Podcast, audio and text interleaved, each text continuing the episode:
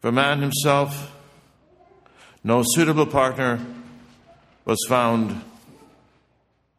In the name of the Father, and of the Son, and of the Holy Ghost. Amen. In the beginning, God created heaven and earth. On the sixth day of the drama of creation, after making the heavens and carving the earth, and calling forth the various forms of life to inhabit the earth, God, the mighty Creator, reached, reached down to the earth and took a clod of clay in his loving and venerable hands, and breathing into it an immortal soul, he recited the first words of consecration. This is my image and likeness. And it became man, Adam. Placed in dominion over all the visible creation, Adam came to know God more and more. But as he loved God, in whose image and likeness he had been made, a sudden and deep loneliness swept over him. Adam sensed that despite everything around him, he was nonetheless alone.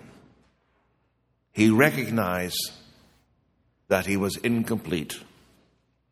He knew that he was and what he was, but he wanted so much to discover who he was. God realized that Adam was alone and felt a void within himself, which nothing on earth or heaven could relieve. And when man turned to God, the awareness of incompleteness became even more intense. God saw that it was not good for man to be alone. He needed a suitable helpmate. He needed another self. So the Lord God led before his Adam a procession of animals, even perhaps a friendly dog. But none, none of them proved to be the suitable helpmate the heart of the lonely Adam sought. The Lord God then gave Adam a general anesthesia, anesthesia. He put him into a deep, deep sleep. In Genesis, the Hebrew word used here for sleep, tardima, was translated into Greek as ecstasis, from which we derive the English word ecstasy. While Adam was in his deep, ecstatic sleep, God reached down to earth once more to create. But instead of digging up the clay of the earth, he went inside Adam's body and took out that part of him closest to the heart, the rib, whose bone would always remember the beat of Adam's heart. And God created woman.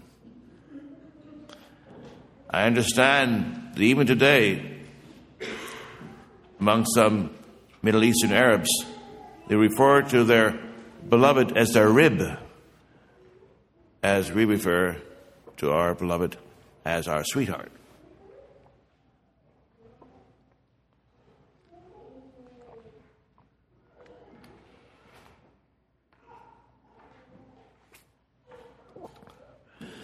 God did not make woman from the ground, as he made Adam and the animals.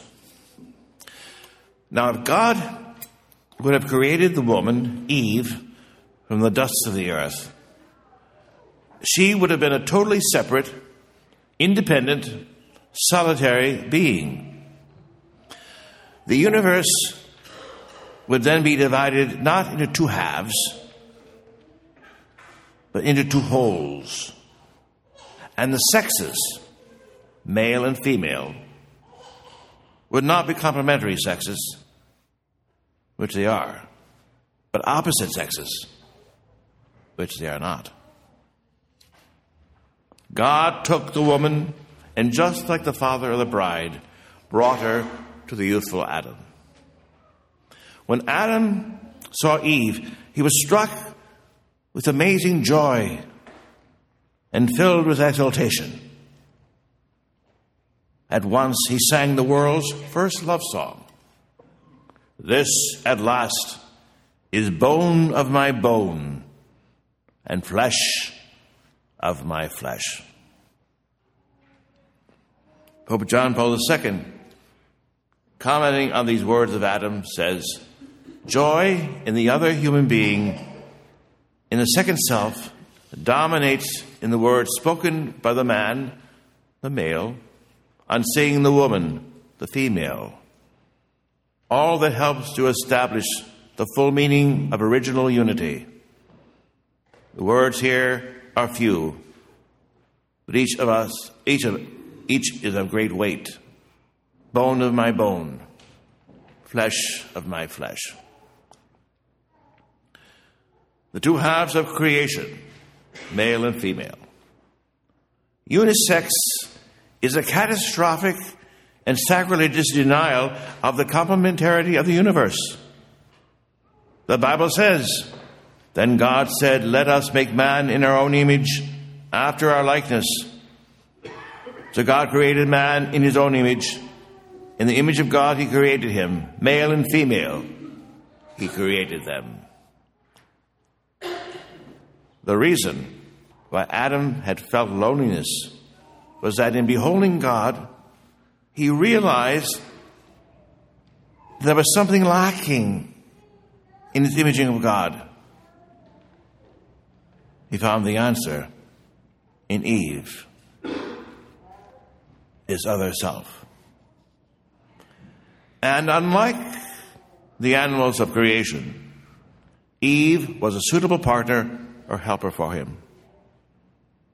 Eve could enter dialogue with Adam, sharing the feelings of their hearts. She could laugh with him, rejoice with him, cry with him, be one bodily with him. Man who is male and woman who is female would awaken in each other a similarity to God and summon forth from the recesses of the heart a promise to love and be with each other forever. For better, for worse, for richer, for poor, in sickness and in health. And remembering the imaging of God, who is a community of three persons, they would beget a third. To deny the differences of the sex, sexes is to reject the creation narrative of Genesis, which God himself authored, and to make impossible true intimacy between husband and wife. If men and women are the same, then neither can be special. But it is because each one is unique that men and women can be equal. The marital act restores, at least for one splendid moment, the original unity of the human person. Woman came out of man. In the marriage act, they have become one again, two in one flesh. Because male and female were made separate so as to become one, the foundation of marriage is that merging of two hearts and souls which still retain their own identity.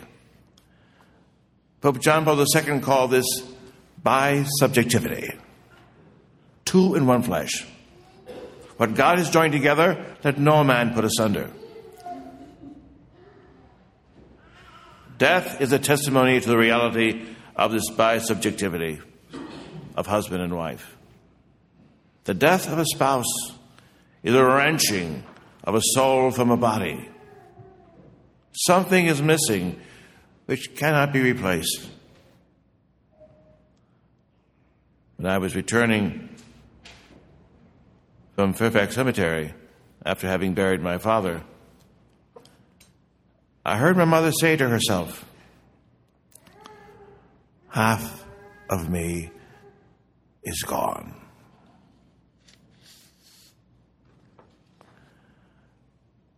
Adam realized that he was not complete, that somewhere there had to be someone who could answer his loneliness. When he beheld God, his awareness of his incompleteness grew even more intense. God created woman from man, thus making her Adam's other self. When one experiences the loss of a spouse, they experience a diminishment.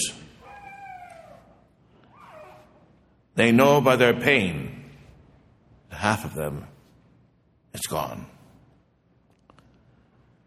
If husband and wife are two in one flesh, then the happiness of one depends on the happiness of the other. Saint Thomas Aquinas' definition of love, vale bonum, to wish the other person their good, is best seen in the relationship of husband and wife. Mutual love, two in one flesh, not his or hers, but ours.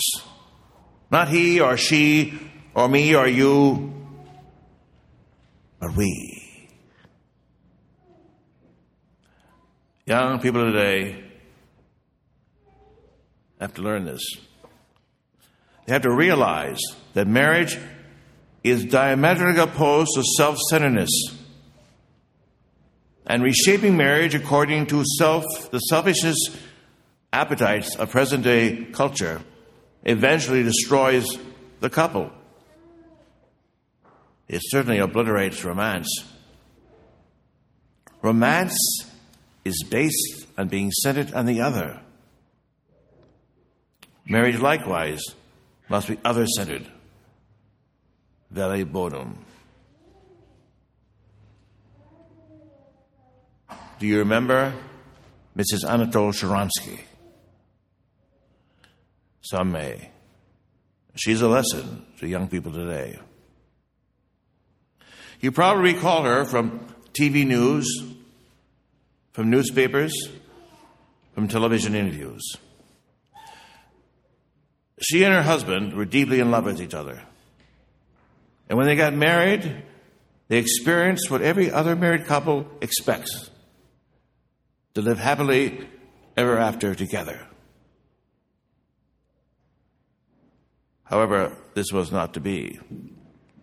Immediately, immediately after the wedding, before the honeymoon started, even before the marriage was consummated, Anatol was seized and arrested by the Soviet K G B and put in a prison in Siberia.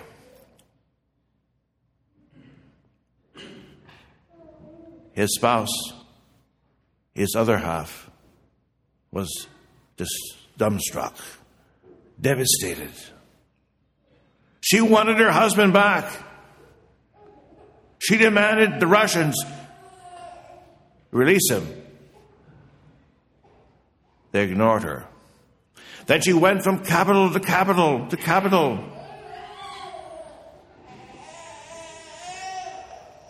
Pleading for help. She wanted her other half back. She even went to the Vatican and implored Pope John Paul for prayers. For nine years, she traveled the globe, banging on doors, asking for her husband back. Finally, President Ronald Reagan persuaded the Soviets to let him go. What love. It is recorded in Holy Scripture. Set me as a seal upon thy heart. Wear me as a seal upon thy arm. For love is as strong as death, and passion as unyielding as the grave. It burns like blazing fire, a most vehement flame. Many waters cannot quench love, and a flood cannot sweep it away. In the name of the Father, and of the Son, and of the Holy Ghost. Amen.